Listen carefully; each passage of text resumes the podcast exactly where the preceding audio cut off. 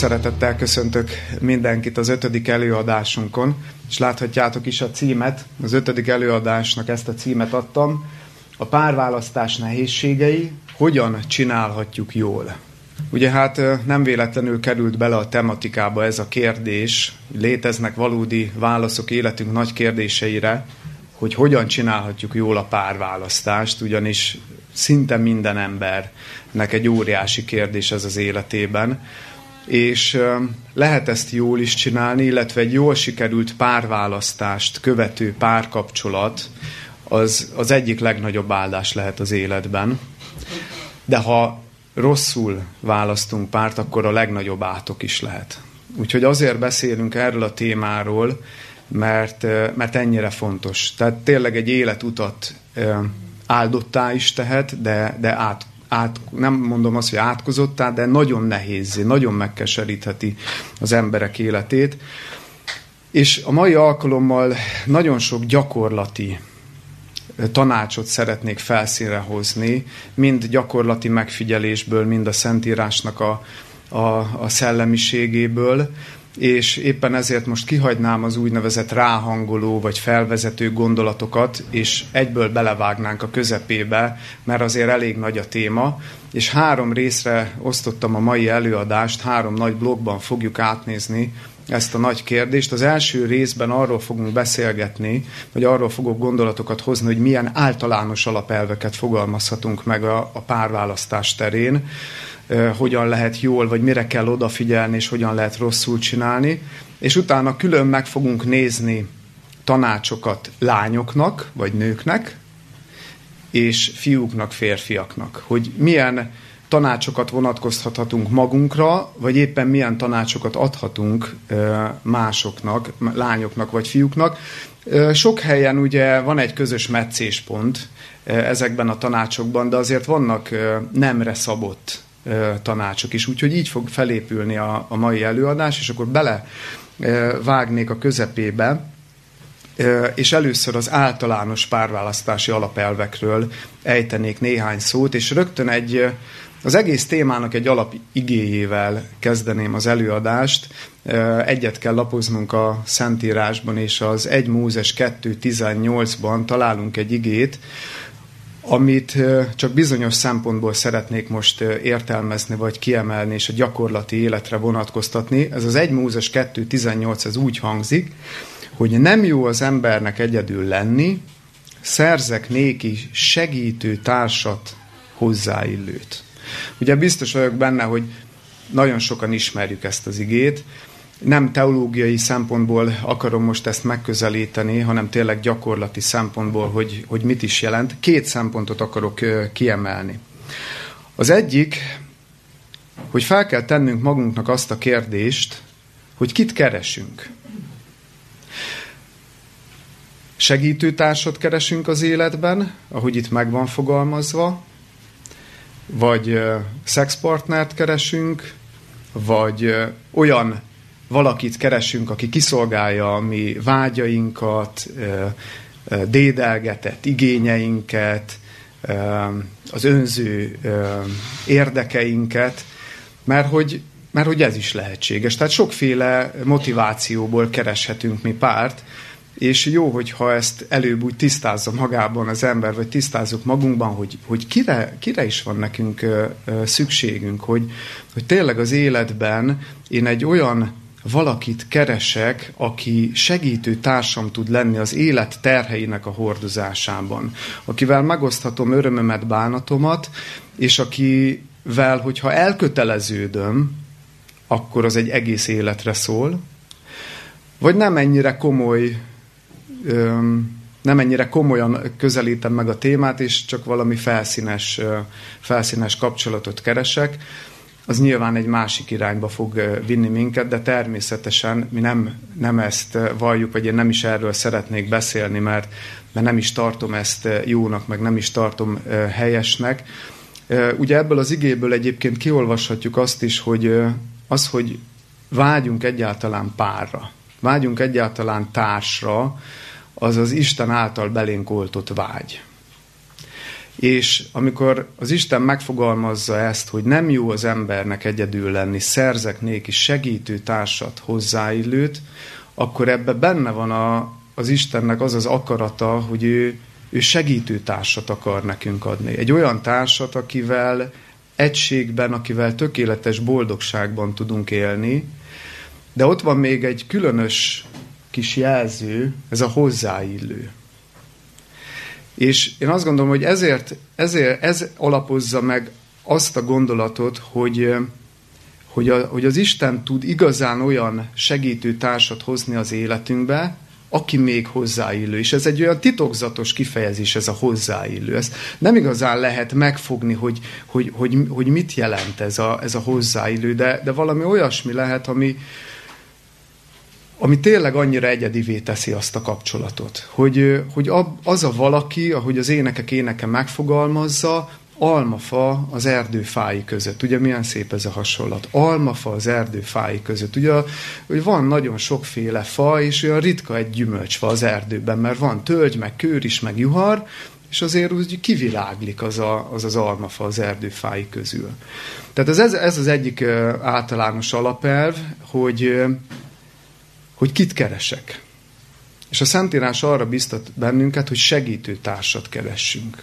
Hogy, hogy ne adjuk ennél lejjebb a, az igényeket, hanem segítő társat keressünk. A másik gondolat, amit ehhez fűznék szorosan, nagyon sokat szoktam beszélgetni fiatalokkal, és jönnek hozzám fiatalok, hogy, és látom rajtuk, nem is kell mondaniuk, hogy mennyire szenvednek a társ nélküliségtől. És ez teljesen normális dolog, hiszen így vagyunk megteremtve, hogy nem magányosan éljük az életünket, meg nem magányosan akarjuk leélni az életünket, hanem vágyunk egy társra. És ez, ez az Istentől belénk oltott igény és vágy, ezt nem kell megtaposni, nem kell elfolytani, ez normális, de amikor oda jönnek hozzám fiatalok, és beszélgetek velük erről, akkor mindig felszoktam hívni a figyelmüket egy, egy szempontra, és meg felteszem azt a kérdést, hogy miért vágytok segítőtársa? Miért vágyunk mi segítőtársra ebben az életben? És az esetek túlnyomó többségében a következő válaszok szoktak érkezni. Hát, mert olyan magányos vagyok, olyan jó lenne már, ha lenne mellettem valaki, könnyebb lenne elviselni az életet, jó lenne, hogyha itt lenne mellettem, jó lenne, hogyha tudna segíteni, és sorolhatnám még ezeket a gondolatokat. És akkor meg szoktam kérdezni, hogy és figyelj, nem gondolod, hogy ez egy picit így önző indíték? Tehát nem a vágyjal van a baj, de hogyha kimerül abban a társkeresés, meg a párválasztás, hogy én azért akarok magamnak párt, hogy nekem jobb legyen, akkor, akkor mennyire lesz jó vajon az a kapcsolat, hogyha erre az önző gondolkodásra épül. És azt a, azt a gondolatot szoktam ilyenkor felhozni nekik, hogy, hogy azon már gondolkoztál, hogy te vajon már jó segítőtársa vagy valakinek? Hogyha eléd jönne az a valaki, akivel leélhetnéd az életedet, hogyha az Isten szerezné neked, és eléd hozna azt a valakit, akkor nem rontanád el? Vagy már annyira érett? Vagy már te is ö, olyan érett személyiség, hogy segítőtársa tudnál lenni valakinek?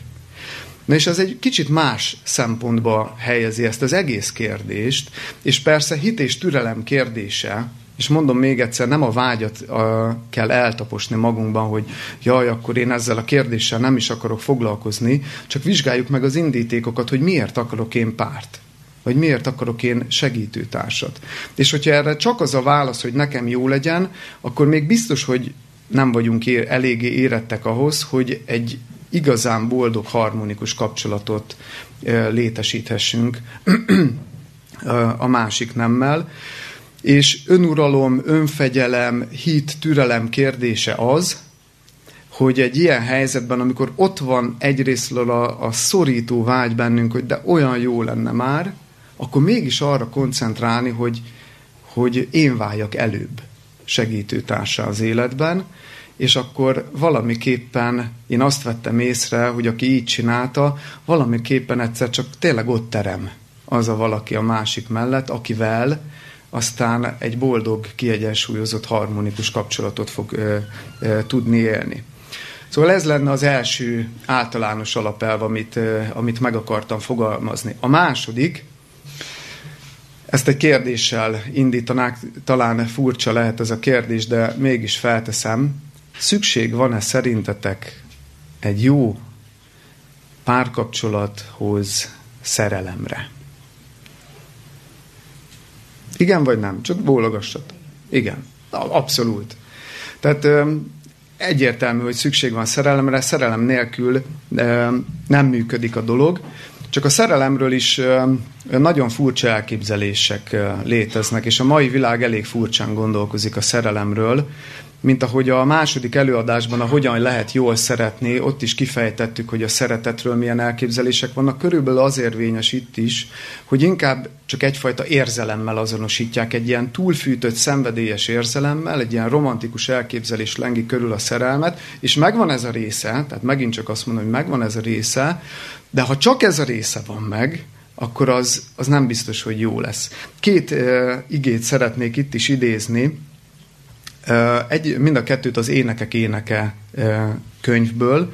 Az Énekek éneke második fejezet hetedik versét idézném a szerelem kapcsán, ami a következőképpen hangzik.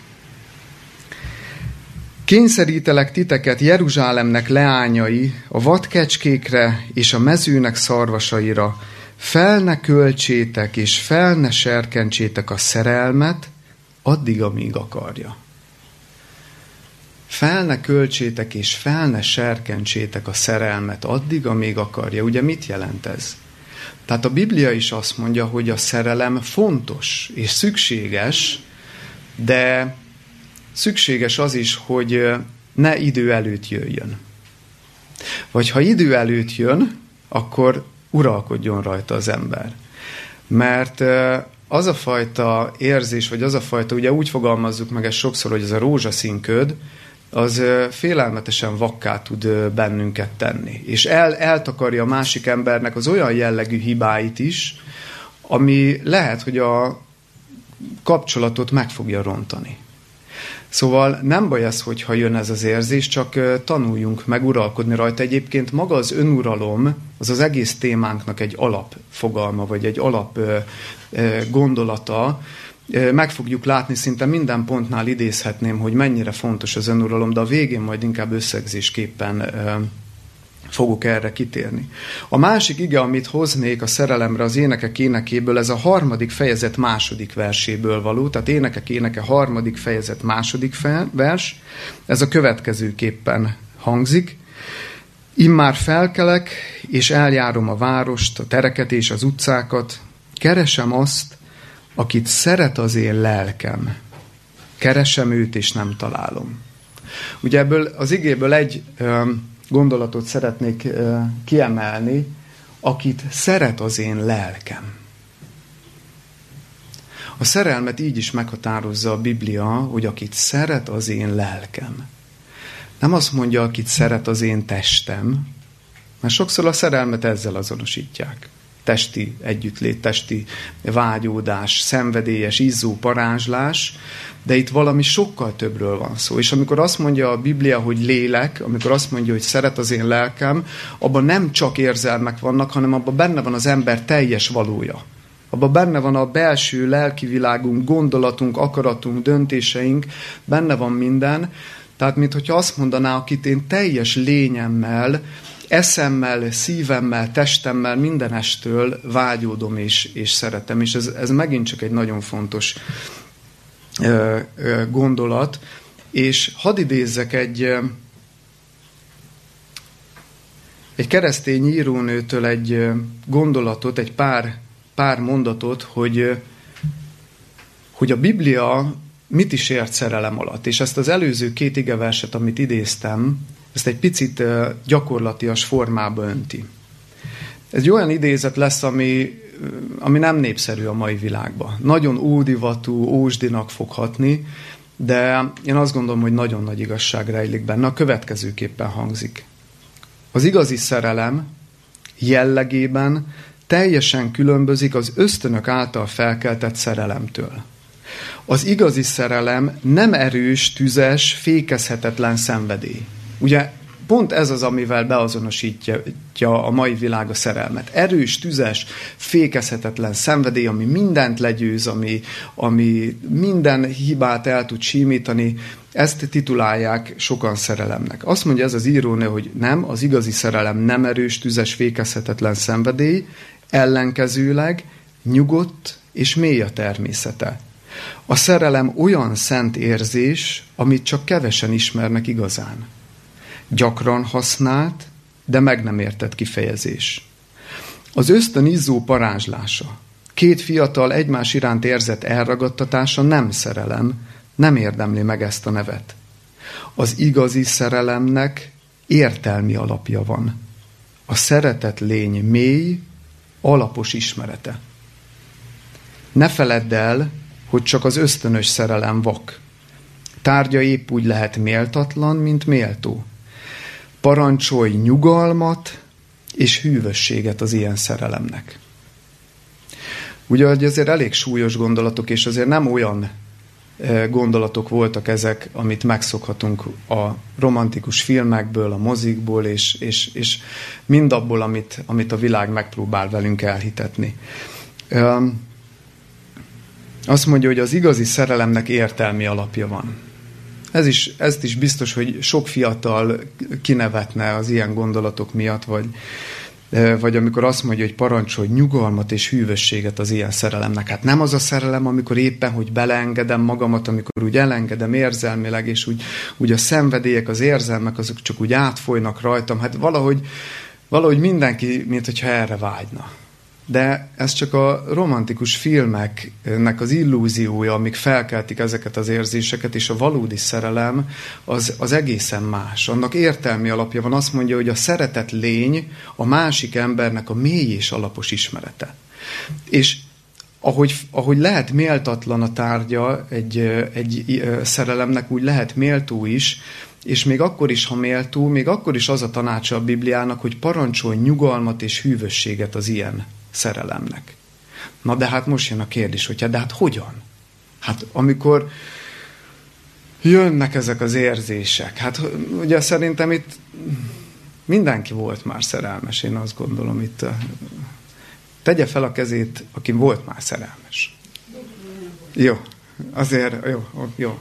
Szóval azért mindenki volt már. Ugye, hogy hogy persze könnyű itt elmondani az alapelveket, de amikor a gyakorlatról van szó, akkor nem olyan könnyű nyugalmat és hűvösséget parancsolni a, parancsolni a szerelemnek, de, de mégis, mégis meg kell tennünk, és én ezt úgy fogalmazom meg, megint csak az önuralomhoz jutok, hogy az érett személyiség, amiről, a, amiről az előbb beszéltünk a, az első pont kapcsán, hogy, hogy mi már esetleg segítőtársai vagyunk. Az érett személyiség nek pont ez az egyik fő ismérve, hogy az ember tud uralkodni önmagán. Hogy az ember tud uralkodni az érzései felett, és nem az érzései e, uralkodnak rajta. Én azt gondolom, hogy az érett személyiségnek pontosan ez az egyik, egyik fő ismérve, és ezt el kell sajátítanunk, erről beszéltünk az első előadás kapcsán, az önismeret kapcsán és az életcéloknál is. Erre most én külön nem térnék ki, mert nincsen erre idő, de a beszélgetésben majd elő lehet esetleg hozni. De átugranék a második, vagy illetve már a harmadik nagy párválasztási alapelvre, általános alapelvre, amihez szintén önuralom, önuralom kell, ez pedig nem más, mint az időnek a tényezője. Hogy a párválasztást azt nem lehet elkapkodni.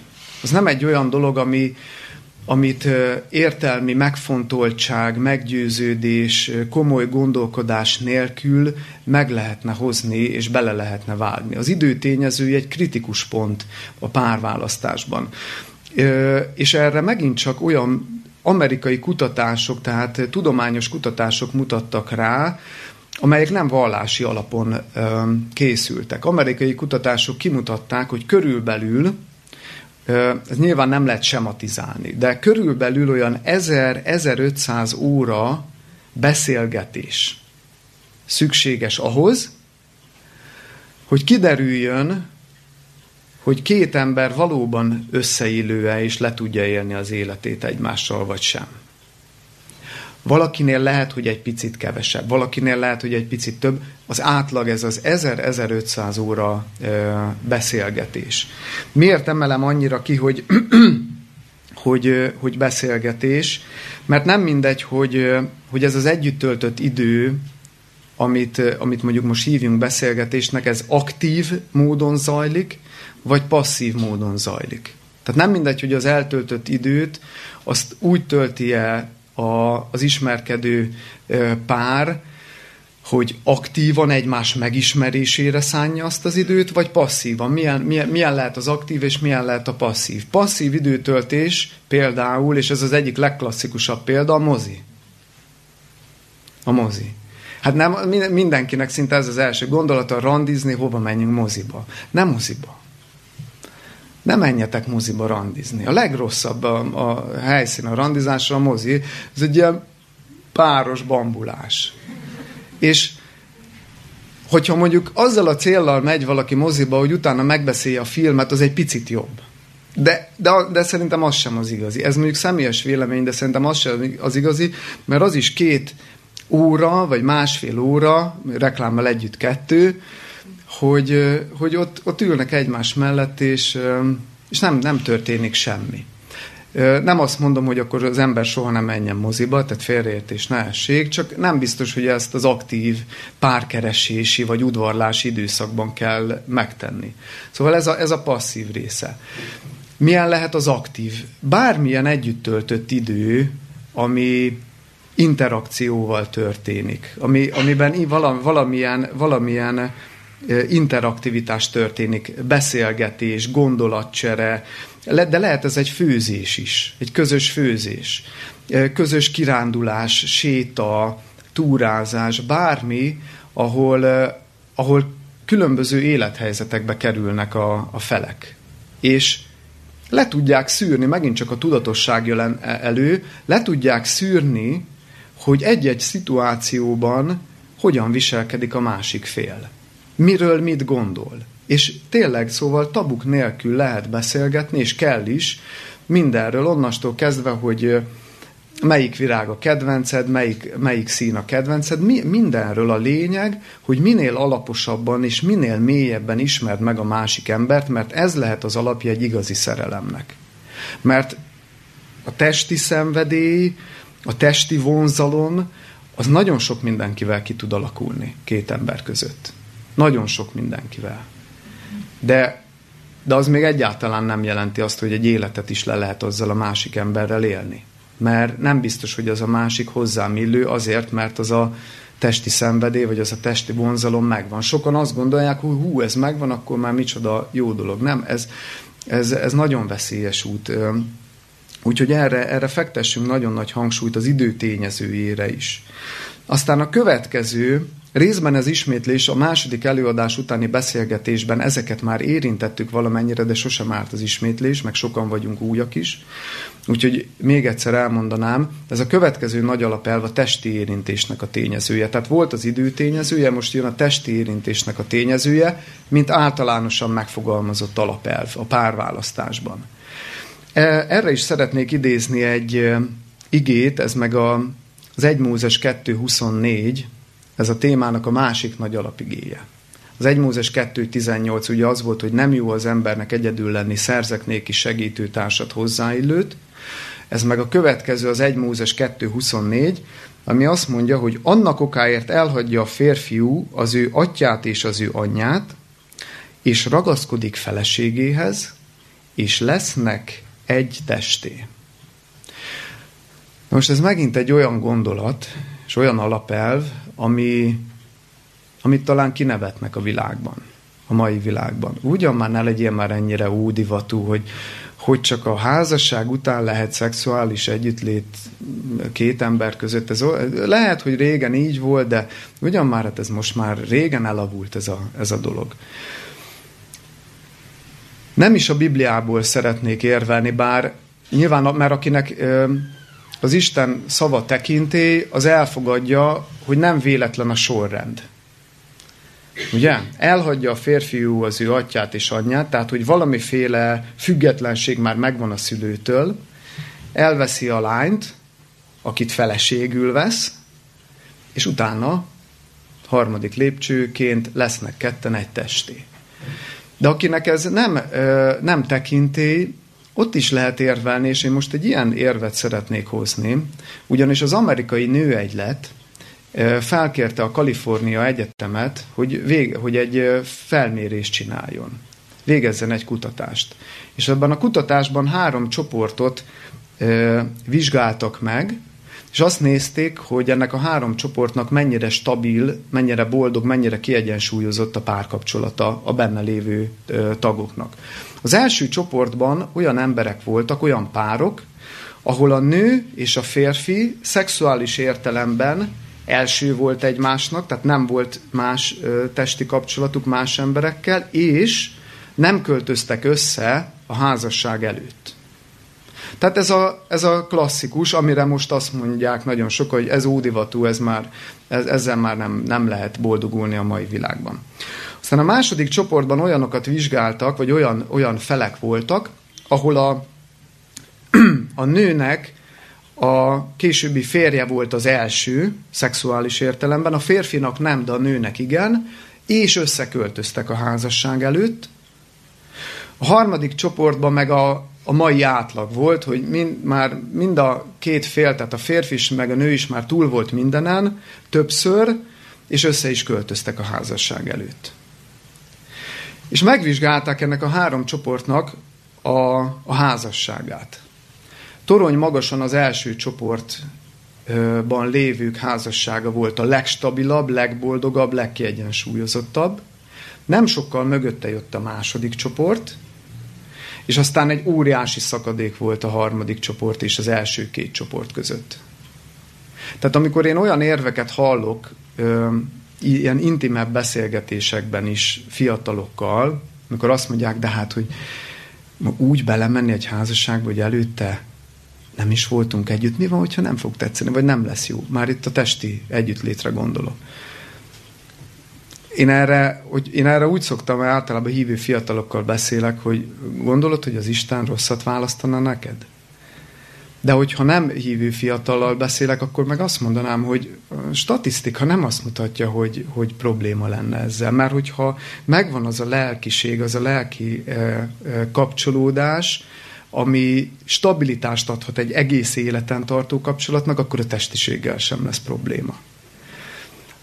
Szóval, szóval ez is egy nagyon fontos alapelv, és ne úgy, ne úgy csináljuk, ahogy a világ sugalja, hogy akkor mindent bele, gyeplőt eldobjuk, és akkor, és akkor dur bele, mert, mert a későbbiekben nagyon rossz, nagyon rossz hatással lesz a, a kapcsolatra, nagy valószínűséggel. Mondom, nem lehet sematizálni, vannak kivételek mindig. De minden statisztikában vannak, vannak olyan, olyan kivételek, amik pont nem erősítik meg, de ezek ilyen százból egy, meg ezerből egy. Azért erre alapozni egy életet, egy ilyen komoly döntést azért nem érdemes, azt gondolom. Aztán még, még, még mindig az általános alapelveknél tartunk, és most nagyon szeretnék hangsúlyozni egy alapelvet. Nagyon fontos különbséget tenni kompromisszum és megalkuvás között. Nagyon-nagyon fontos a kompromisszum és a megalkuvás között különbséget tenni. Ez önismeretet igényel tőlünk. Mit is jelent ez, hogy, hogy kompromisszum vagy, vagy megalkuvás? Ugye óhatatlanul alkalmazkodnunk kell egymáshoz. Párválasztás időszakában vagyunk, nézzük, hogy a másik vajon milyen tulajdonságokkal bír, milyen tulajdonságai vannak, gondolkozok, hogy vajon együtt tudok-e élni vele, vagy nem tudok vele együtt élni, ezeket egyszerűen mérlegre kell tenni. És vannak olyan helyzetek, vagy vannak olyan tulajdonságai esetleg a másiknak, amiben azt mondom, hogy ebben kompromisszumot tudok hozni. Mert hogyha nem is változik meg belőle, és így marad, akkor is el tudom fogadni, és le tudok vele élni egy életet. De lehet, hogy vannak olyan dolgok, ami annyira zavarna engem a másikban, hogy nem tudnám elviselni egy életen át. És az ilyenekben nem szabad megalkudni. Sokan megalkusznak az ilyenekkel, mondván, hogy majd megváltozik, meg stb. Nem. És ezért mondom, hogy ez nagyon fontos az önismeret, hogy mi, ne, mi, mi nekem a, a, az, ami annyira fontos, hogy egyszerűen azt nem tudom elviselni, hogyha abban nem változik meg. Például, hadd mondjak egy példát, hogy ha neked fontos például az, hogy mély lelki beszélgetésed legyen a másik emberrel, ez lehet, hogy valakinek nem fontos, valakinek meg fontos. Tegyük fel, neked fontos, hogy a másikkal mély gondolatcseréket tudjál folytatni. És elkezdesz ismerkedni egy lányjal vagy fiúval, akivel nem megy ez a dolog. Tudtok beszélgetni, de nem olyan mélyen. Nem, nem az az igazi mélyről jövő olyan, olyan jó ízű beszélgetés. És nem biztos, hogy azért, mert a másiknak gyengébb szellemi képességei vannak, hanem mert más síkon mozog a gondolkodása. Más dolgok érdeklik. Na egy ilyen helyzetben, hogyha valaki valamilyen oknál fogva belemegy egy ilyen kapcsolatba, és esetleg házasság lesz belőle, az nagyon fog szenvedni később. Fiúknál szokott ez előfordulni, mert sok fiúnak is igénye ez, hogy mély beszélgetéseket tudjon folytatni. De így szokták ezt mutatni, hogy de hát azért olyan csinos volt az a lány. Nem szabad akkor sem belemenni. Megalkuvás. Ismerd magadat annyira, hogy mi számodra fontos, amiben nem alkutsz meg. És mi az, amiben kompromisszumot hozol. Kompromisszum lehet például, hogy egy fiú kompromisszumot hoz, és azt mondja, hogy jó, abban kompromisszumot tudok hozni, hogy felhajtom a WC ülőkét WC-zésnél. Ez egy kompromisszum. Azt mondja, megér nekem annyit ez a kapcsolat, hogy lemondjak arról a szokásomról, hogy nem hajtom fel. Vagy a lány is kompromisszumot hozhat, és lemond arról a szokásáról, hogy elvárja a fiútól, hogy kitalálja a gondolatait anélkül, hogy mondana bármit is. A lányok nagyon szeretik ezt alkalmazni, hogy de miért nem találod ki a gondolataimat? Azért, mert nem értem. Ilyen egyszerű. Ez is egy kompromisszum lehet, hogy lemond erről a lány. Mert mert, mert nem, nem, nem ez a fontos, hanem akkor elmondja, hogy mi a baja, és akkor a fiú megérti, mert a fiú nagyon egyszerűen működik, egyszerűen működünk, most a hölgyekre nézek, nagyon egyszerűen, csak el kell mondani nekünk, és akkor abból értjük. De, de hogyha azt kérik tőlünk, hogy talált ki a gondolataimat, azt nem értjük, és nem tudjuk megcsinálni, mert nem vagyunk gondolatolvasó. Ezek kompromisszumok. De nagyon fontos különbséget tenni a kettő között. Mik azok a dolgok, amiben tudok majd alkalmazkodni, és mik azok, amiben nem. És hogyha olyan valakivel kezdek el ismerkedni, aki, akinél egy, kettő, vagy akár több olyan dolog is van, amiben megalkuvás lenne részemről, hogy, hogy belemenjek abba a kapcsolatba, nem szabad belemenni, bármennyire is erősek az érzelmek tényleg borzasztó nehézé és tragikussá tudja tenni egy ember életét ez a dolog. Ezért mondom, de nyilván önuralomra van szükség. Mert minden passzol, csak ez az egy nem. Az az egy dolog fogja tönkretenni lehet az egész kapcsolatot. Ez ennyire komoly és ennyire, ennyire kemény és ennyire fontos. Aztán ehhez nagyon szorosan kapcsolódik még egy általános alapelv. Itt is szeretnék idézni egy igét. Ámos könyve harmadik fejezet, harmadik verse. Ámos könyve harmadik fejezet, harmadik verse. Vajon járnak-e ketten együtt, ha nem egyeztek meg egymással? Vajon járnak-e ketten együtt, ha nem egyeztek meg egymással? Mit jelent ez? Hogy az alapvető értékrendekben megegyezünk-e? Hogyha nem egyezünk meg az alapvető értékrendekben, akkor akkor megint csak nagyon nehéz élet áll előttünk. Ha csak nem akarunk persze notórius válókká, meg kapcsolatfelbontóká válni, nagyon megterhelő. Én sok emberrel találkoztam, aki vált, aki, aki elvált, akár többször is. De olyannal még egyszer sem, akit ne érintett volna nagyon mélyen.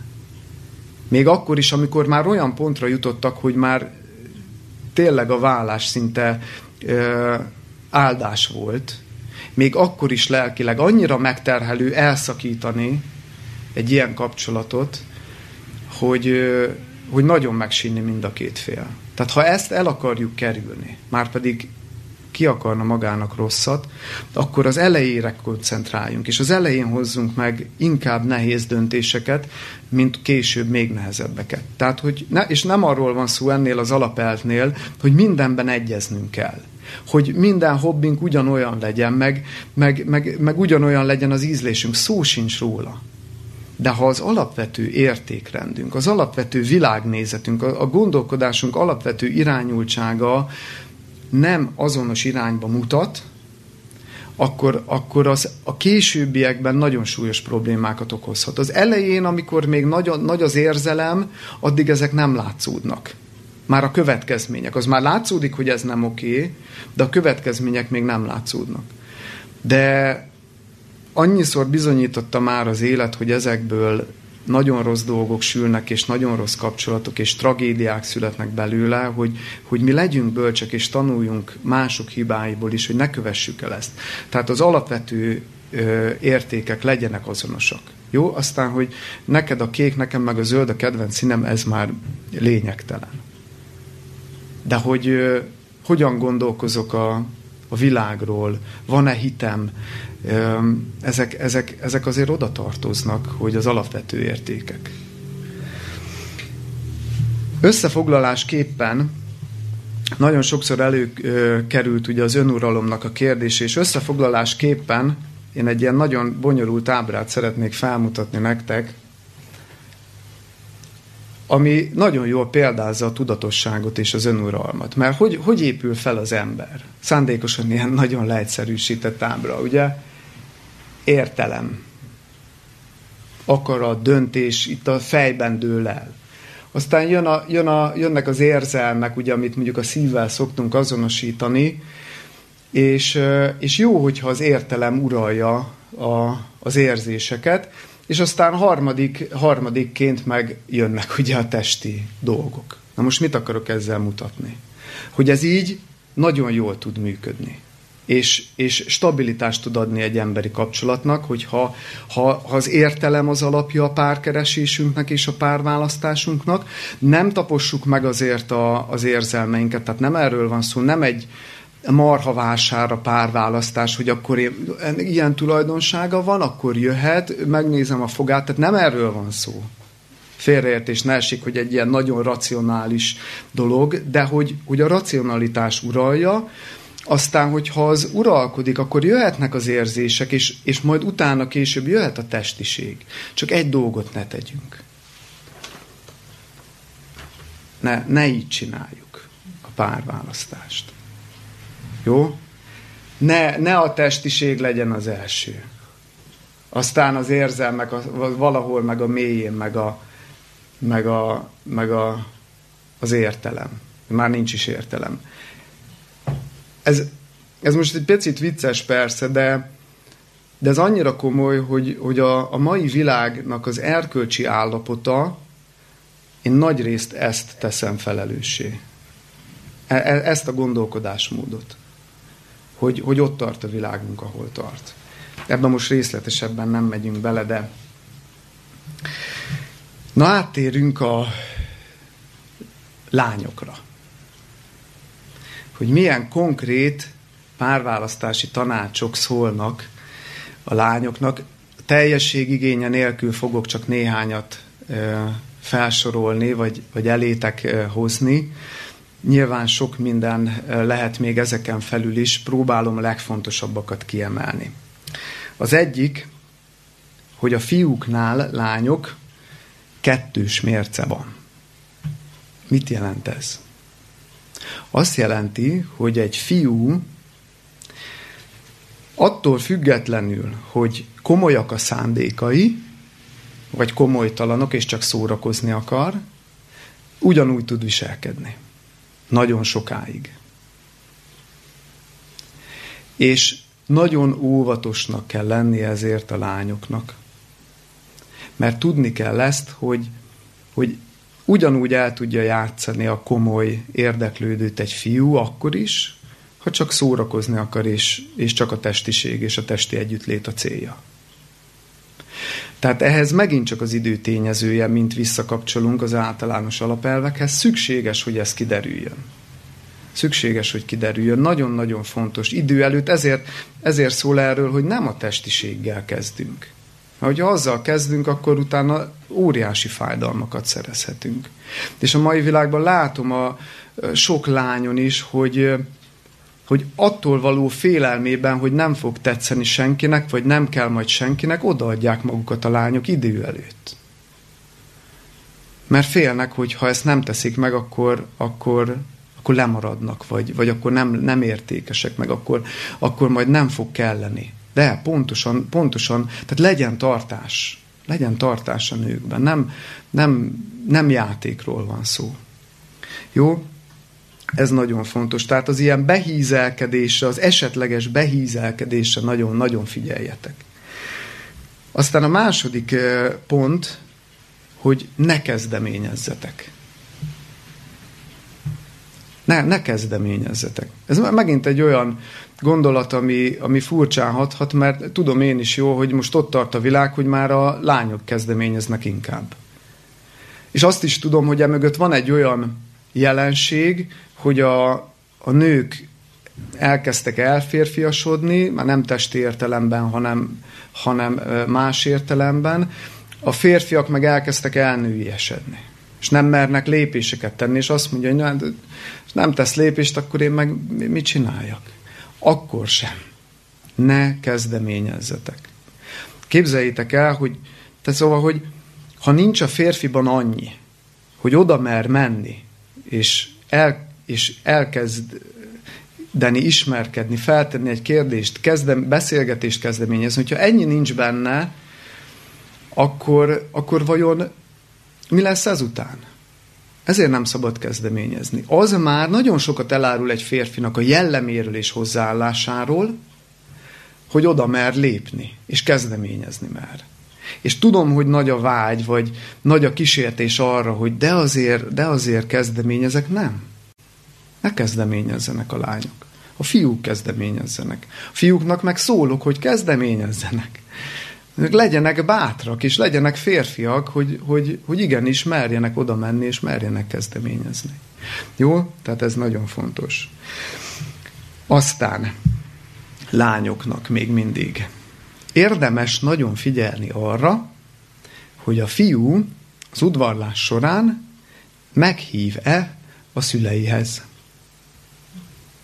Mert ha nem hív meg, úgy jól érzi magát veletek, de azért, azért az már egy elköteleződés, vagy az már egy komoly dolog, hogy én elhívom a szüleimhez, és bemutatom nekik, ez is sokat elárul.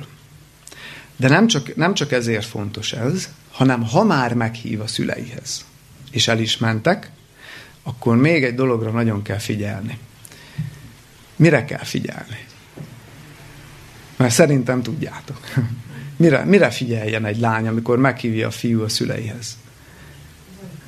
Úgy van, hogy hogyan bánik az anyukájával. Mert a mintakövetés törvényszerűsége miatt nagyon nagy valószínűséggel hasonlóképpen fog bánni veletek is. És itt még egy nagyon fontos pontot emelnék ki, nem elég egyszer elmenni a szülőköz.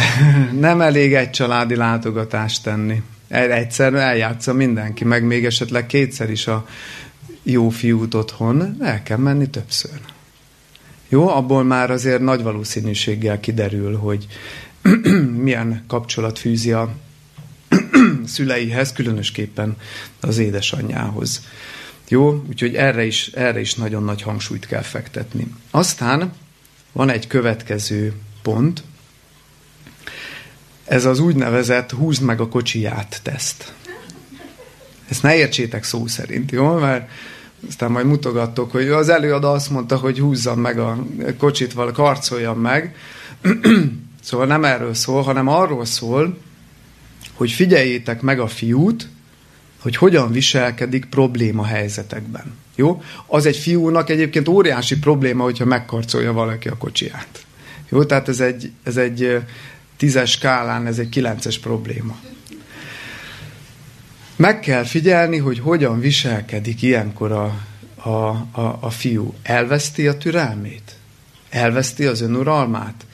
E, hogyan old meg helyzeteket? Meg tud egyáltalán oldani problémahelyzeteket?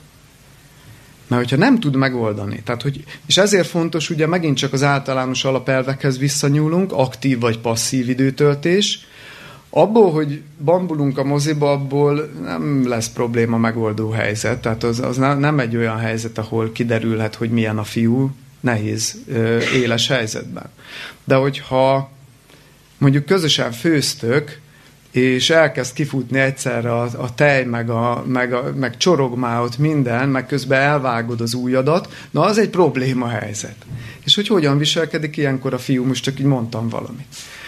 Szóval, szóval hogyha azt látjátok, hogy, hogy abszolút nincsen képessége arra, hogy helytálljon az ilyen helyzetekben, akkor nem biztos, hogy tovább kell folytatni azt a, azt, a, azt az ismerkedést. Most nem azt mondom, hogy egyből, egyből lépjetek ki a dologból, de hogyha ez sorozatos, akkor azért egy nagy felkiáltójel azért jelenjen meg, hogy legalábbis elgondolkoztató, hogy akkor merre tovább és hogyan tovább. Van egy nagyon kedves igém, mert ugye ez nem másról szól, mint az önuralomról már, mint férfi részről, és a példabeszédek könyve 25. fejezetének a 28. verse ez az önuralomról szól. Nyilván nem csak a férfiaknak, a nőknek is, de itt kifejezetten most a férfiakra való tekintettel mondom ezt. Azt mondja, hogy mint a megromlott és kerítés nélkül való város, olyan az a férfi, akinek nincs birodalma az ő lelkén. Mint a kerítés és meg, mint a megromlott és kerítés nélkül való város, olyan az a férfi, akinek nincsen birodalma az ő lelkén. Ugye nagyon érzékletes ez a kép, mert az ókorban, hogyha egy várost nem vettek körbe városfallal, akkor a portyázó népek azok átmentek rajta, kirabolták, felgyújtották, tehát bármit, bármit tudtak, bármilyen pusztítást elvégezhettek. Na most ilyen az az ember, nem csak férfi, nő is, de most férfiakról beszélünk. Ilyen az a férfi, aki nem tud uralkodni az érzésein.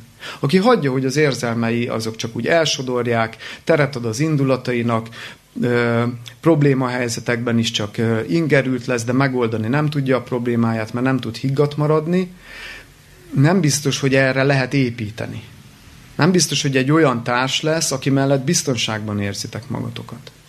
Márpedig az egyik fő motiváció, vagy az egyik fő indíték, legalábbis az egyik legfontosabb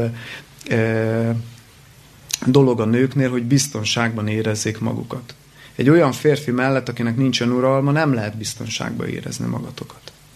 Úgyhogy ezt, ezt nagyon alaposan figyeljétek meg a férfiban. Jó, azt is meg lehet nézni, sőt meg kell nézni, hogy mit ért eddig az életben. És itt most nem arra gondolok, hogy milyen kocsia van, milyen háza van, mennyi pénze van, hogy ez legyen a fő szempont. Tehát nem erre gondolok. De, de arra igen, hogy, hogy mit, mit rakott le az asztalra. És hogyha nyilván egy fiatal fiúról van szó, mondjuk két 18 éves ismerkedik, akkor ez még nem annyira szempont. De de azért későbbiek folyamán ez már szempont. Jó? Tehát, hogyha egy 30-40 éves korban, mert akkor is ismerkednek az emberek, több okból kifolyólag is megtörténhet ez, hogyha ott van egy 30-40 éves fiatal ember, aki semmit nem tud felmutatni, azért az árulkodó. És nem azt mondjam, hogy akkor legyen nagy háza, meg, meg két autója, nem erről van szó. Csak ha nincs semmi, akkor, akkor megint csak egy nagy felkiáltójel, hogy nagyon óvatosan.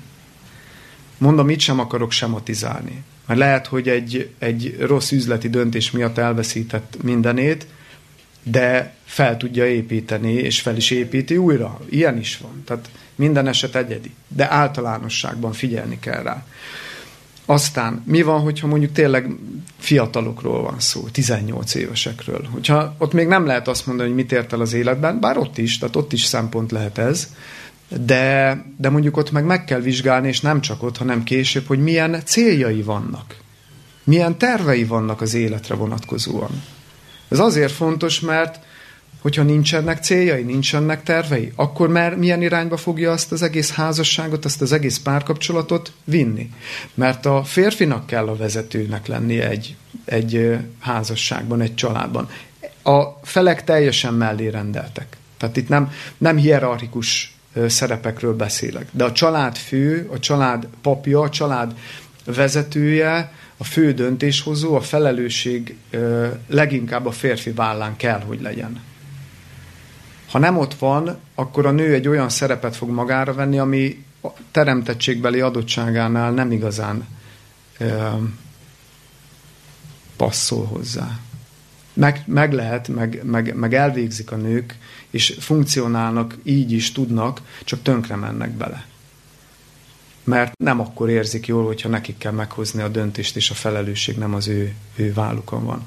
Tehát az, hogy milyen, hogy vannak -e egyáltalán tervei, ha vannak, milyenek azok, ez is egy nagyon fontos szempont. Erről lehet beszélgetni órákat, napokat, hogy hogyan tervezed ezt, hogyan tervezed azt. Mi az elképzelésed erről? Mi az elképzelésed arról? És hogyha nagyon nincsen elképzelése, csak úgy él egyik napról a másikra, akkor megint felkiáltó jel az jelenjen meg. Jó.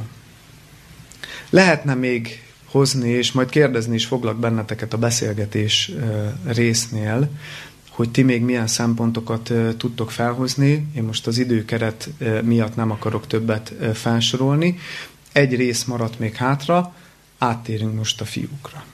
Milyen tanácsokat lehet adni fiúknak? Vagy mire figyeljenek a fiúk? Első helyen emelnék ki egy dolgot. Emlékeztek még arra, hogy az, el, akik itt voltatok, az első előadásnál,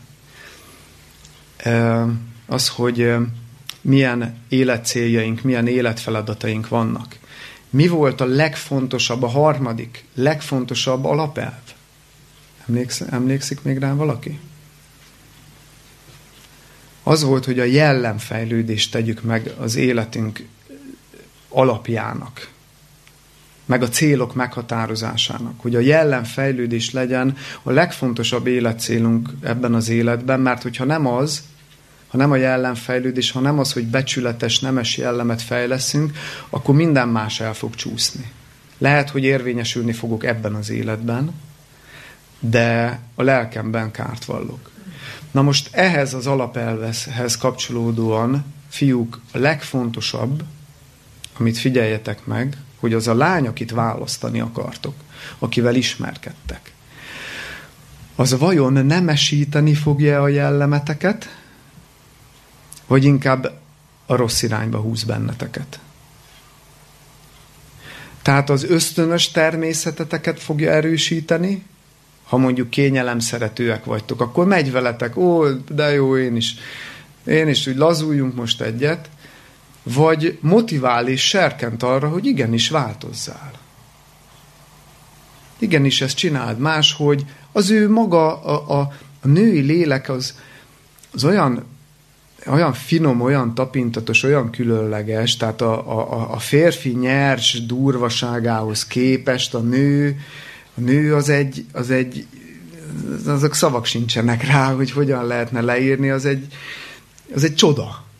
A női jellem, a női személyiség, a női lény, az, az tényleg, egy, tényleg egy csoda, és a, a maga tapintatával, a maga finomságával olyan szépen tud hatni a, a férfi jellemére, és nemesíteni tudja. Ez a, ez a legfontosabb. A fiúknak ezt kell a leginkább nézni, hogy az a, hogy az a nő ebben segíteni fog-e nekem, vagy nem.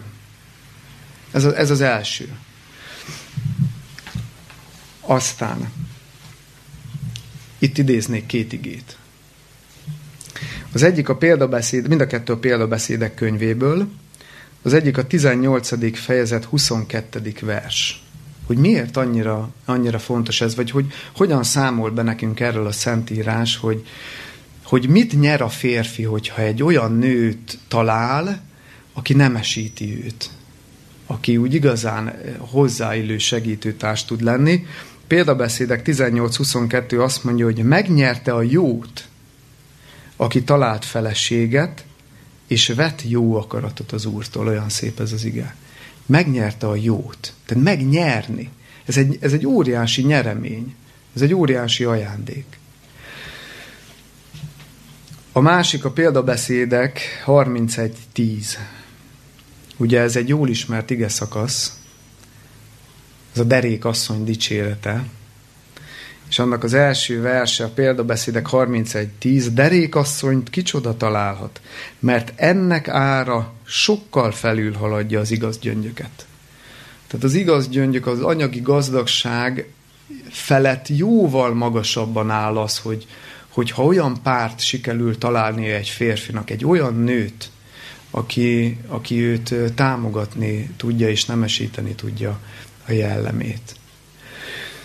Jó, mire figyeljenek még a fiúk?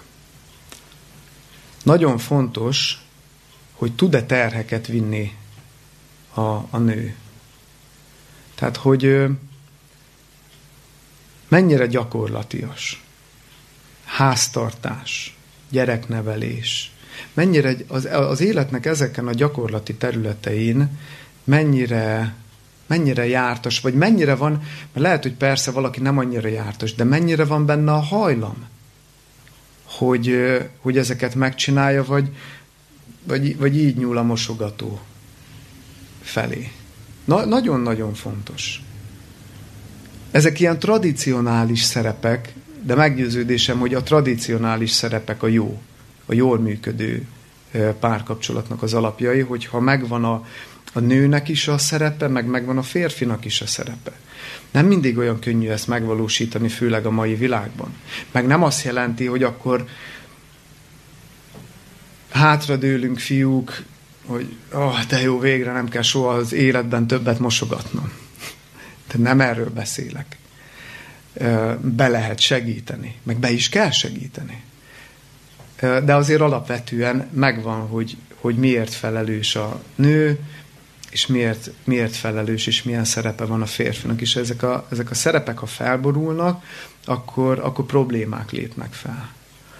Úgyhogy erre is figyeljünk, hogy, hogy az a nő, akivel ismerkedünk, az, az, az tud-e, tud-e majd ennek a mércének megfelelni? Van-e benne hajlam arra, hogy rendben, tisztaságban tartsa az otthont? Mert ez egy női szerep hogy, hogy, hogy az otthont otthonossá tegye. Tehát, hogy va, egy férfi nem tud otthont teremteni, most értsétek jól. Egy férfi meg tudja keresni az anyagiakat hozzá, meg el tud intézni dolgokat, de az otthon attól még nem lesz otthonos. Egy, egy, egy, egy nő tudja igazán otthonossá tenni. A maga finomságában, a finom lelkével, a, a finom ízlésével.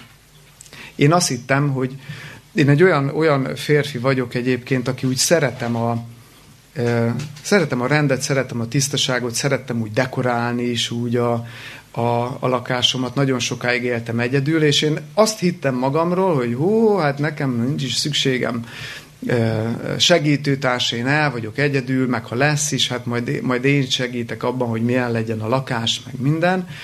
És aztán megházasodtam, és hát be kell látnom, hogy a feleségem sokkal jobban ért ezekhez a dolgokhoz, hogy otthont teremtsen. Olyan ötletei vannak, amikre én az életben nem gondoltam volna. Ez így rendjén is van, és helyén is van.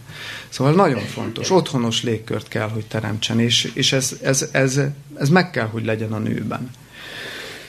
Jó. Aztán ez lehet, hogy nem fog tetszeni a lányoknak de a fiúknak mondom, hogy, és ez is egy nagyon-nagyon fontos szempont, hogy figyelje meg, hogy a lány milyen kapcsolatot tud kialakítani az édesanyával, a leendő anyussal. Ugye ebből nagyon sok feszültség van. De ez egy, ez egy rendkívül fontos szempont. Mert hogyha jó kapcsolat, tehát hogyha a, a nő segíteni tud esetleg még abban is, hogy a fiú és az anya kapcsolata jobb legyen, az a csúcs. És ha jó kapcsolatot tud ápolni az anyával, az egy csúcs. Miért? Meg mi van ennek a hátterében? Meg nagyon sok anyós vicc van, most nem fogok mondani egyet sem. De, de minden viccnek az alapja, az, az, az mindig van benne igazság. Nem véletlen, hogy olyan sok, sok a, a, rossz anyós menny kapcsolat. És az van ennek a hátterében, hogy a férfi, lévén férfi, teljesítmény alapon éli az életét. És szeretne tetszeni, most jó értelemben, nem a megfelelési kényszer értelmében, nem feltétlenül a megfelelési kényszer értelmében, de szeretne megfelelni, meg, meg tetszeni az édesanyjának is, meg a feleségének is. És amikor a kettő nincs összhangban, és nem szeretik egymást, akkor az írtózatos lelki terhet ró a férfira. Mert, mert egyértelmű, hogy a felesége mellé kell, hogy álljon. De ettől még lelki, lelki teher lesz. És amikor jó kapcsolat van, akkor ez egy olyan felszabadultság a férfinak, hogy nem kell, nem kell azon rágni a körmét, hogy hú, most akkor megint hazamegyünk ezen a hétvégén, és hogy lesz, és majd, majd nekem kell a tüzet oltani, meg a feszültségoldó szerepet nekem kell betölteni, hanem ezek alól mentes a férfi, és az az egymás közötti kapcsolatra is nagyon-nagyon jótékony hatással van. Tehát ez is nagyon fontos, hogy a családlátogatásoknál, figyelje meg a fiú, hogy milyen kapcsolatra törekszik az anyukával a, a, a leendő feleség. Jó. Aztán a példabeszédek könyve 31. fejezetét ugye már említettem, és ebből most én nem is szeretnék felolvasni mindet, mert, mert ez itt egy hosszabb ige szakasz, csak ajánlanám mind a mind a lányok, mind a fiúk figyelmébe a példabeszédek könyve 31. fejezet, tizediktől gyakorlatilag a 31. versig tartó részt, hogy, hogy hogyan írja le a, a derékasszonyt a, a Szentírás, és ott olyan, olyan tulajdonságokat sorol fel a Biblia, amelyek, amelyek nagyon fontosak lehetnek. Csak egyet például ki, kiemelnék, a 25. verset, tehát például beszédek 31-25. Azt mondja, erő és ékesség az ő ruhája, és nevet a következő napnak. Erő és ékesség az ő ruhája, és nevet a következő napnak. Lehet, hogy nem mindenkinek, de azért én azt vettem észre, hogy a legtöbb férfinak nagyon fontos, hogy a nő derűs legyen. És általában a nők derűsek. Tehát sokkal derűsebb jellemek, mint a férfiak. Mi nagyon hamar úgy be tudunk kicsit úgy magunkba fordulunk, meg komorak leszünk. A nők nem ilyenek, általában. De nagyon fontos ez is, akinek fontos, hogy a nő legyen derűs, legyen vidám, azzal is egy, egy olyan otthonos légkört teremt, amire egy férfi nem, nem képes. Most csak egyet emeltem ki, ezt inkább ilyen otthoni átnézésre és gondolkozásra javasolnám, de azért egyet mégiscsak még felolvasnék, mégpedig a 30. verset. És mindjárt ki is derül, hogy ezt még miért szeretném kiemelni a fiúknak szóló tanácssal. Család a kedvesség, és hiába való a szépség. Amely asszony féli az urat, az szerez dicséretet magának.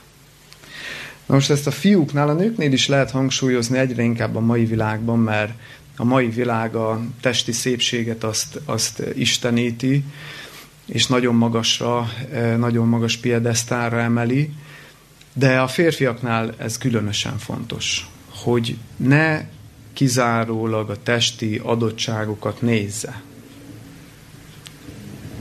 Család a kedvesség, és hiába való a szépség. Amely asszony féli az urat, az szerez dicsőséget. A férfiak köztudott, hogy sokkal vizuálisabbak, és sokkal jobban hat rájuk felépítettségüknél fogva a, a vizuális inger. Nagyon-nagyon fontos ezt kordában tartani. Megjegyzem, nem kell a másik végletbe esni. Említettem, hogy sok, főleg hívő fiatalokkal beszélgetek.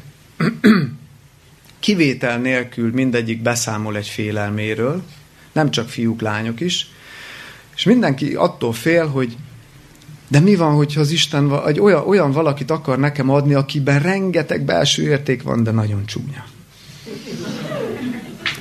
Ez egy, ez egy nagyon reális félelem, és szinte mindenkiben ott van. Nem kellett félni.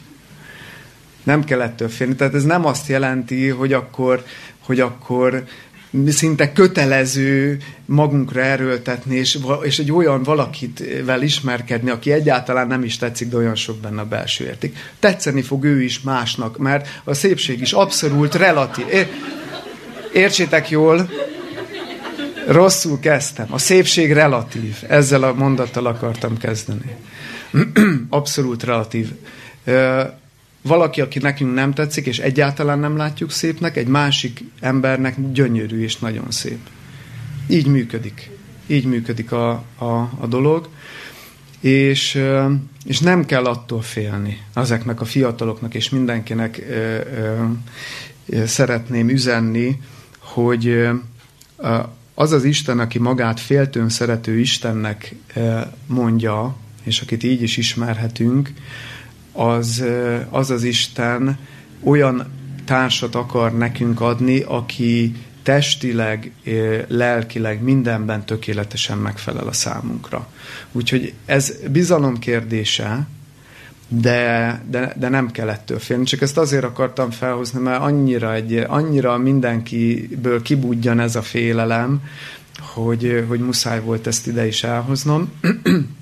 Úgyhogy én nem is mennék tovább, fiúknál ennyit emeltem ki, itt is lehetne még tovább menni, és remélem majd ti hozzátok a beszélgetésben a további szempontokat. Én itt most megállnék, eddig gondoltam a mai előadást. Köszönöm szépen! Hében van, van ez a rugódozás, és csak arra vár, hogy kapjon egy indítást, kapjon egy lökést, és elindulna ezen az úton. Igen, úgyhogy nem kell annyira szégyenlősen bánni ezzel. Maxima azt mondja, hogy nem, de lehet, hogy a lelkismeretében az is munkálkodik, hogy jé, lehet, hogy mégis. És felszínen még azt mondja, hogy nem, de lehet, hogy elkezd munkálkodni benne a lelkismeret. Köszönöm szépen. Akkor itt befejeznénk a beszélgetést. Köszönöm szépen mindenkinek, hogy ilyen kitartóan itt maradtatok, és két hét múlva várunk mindenkit szeretettel ugyanitt, ugyanebben az időben. Miért nem érti egymást a nő és a férfi? Jó? Tehát még mindig hasonló témával fogjuk folytatni az előadás sorozatot.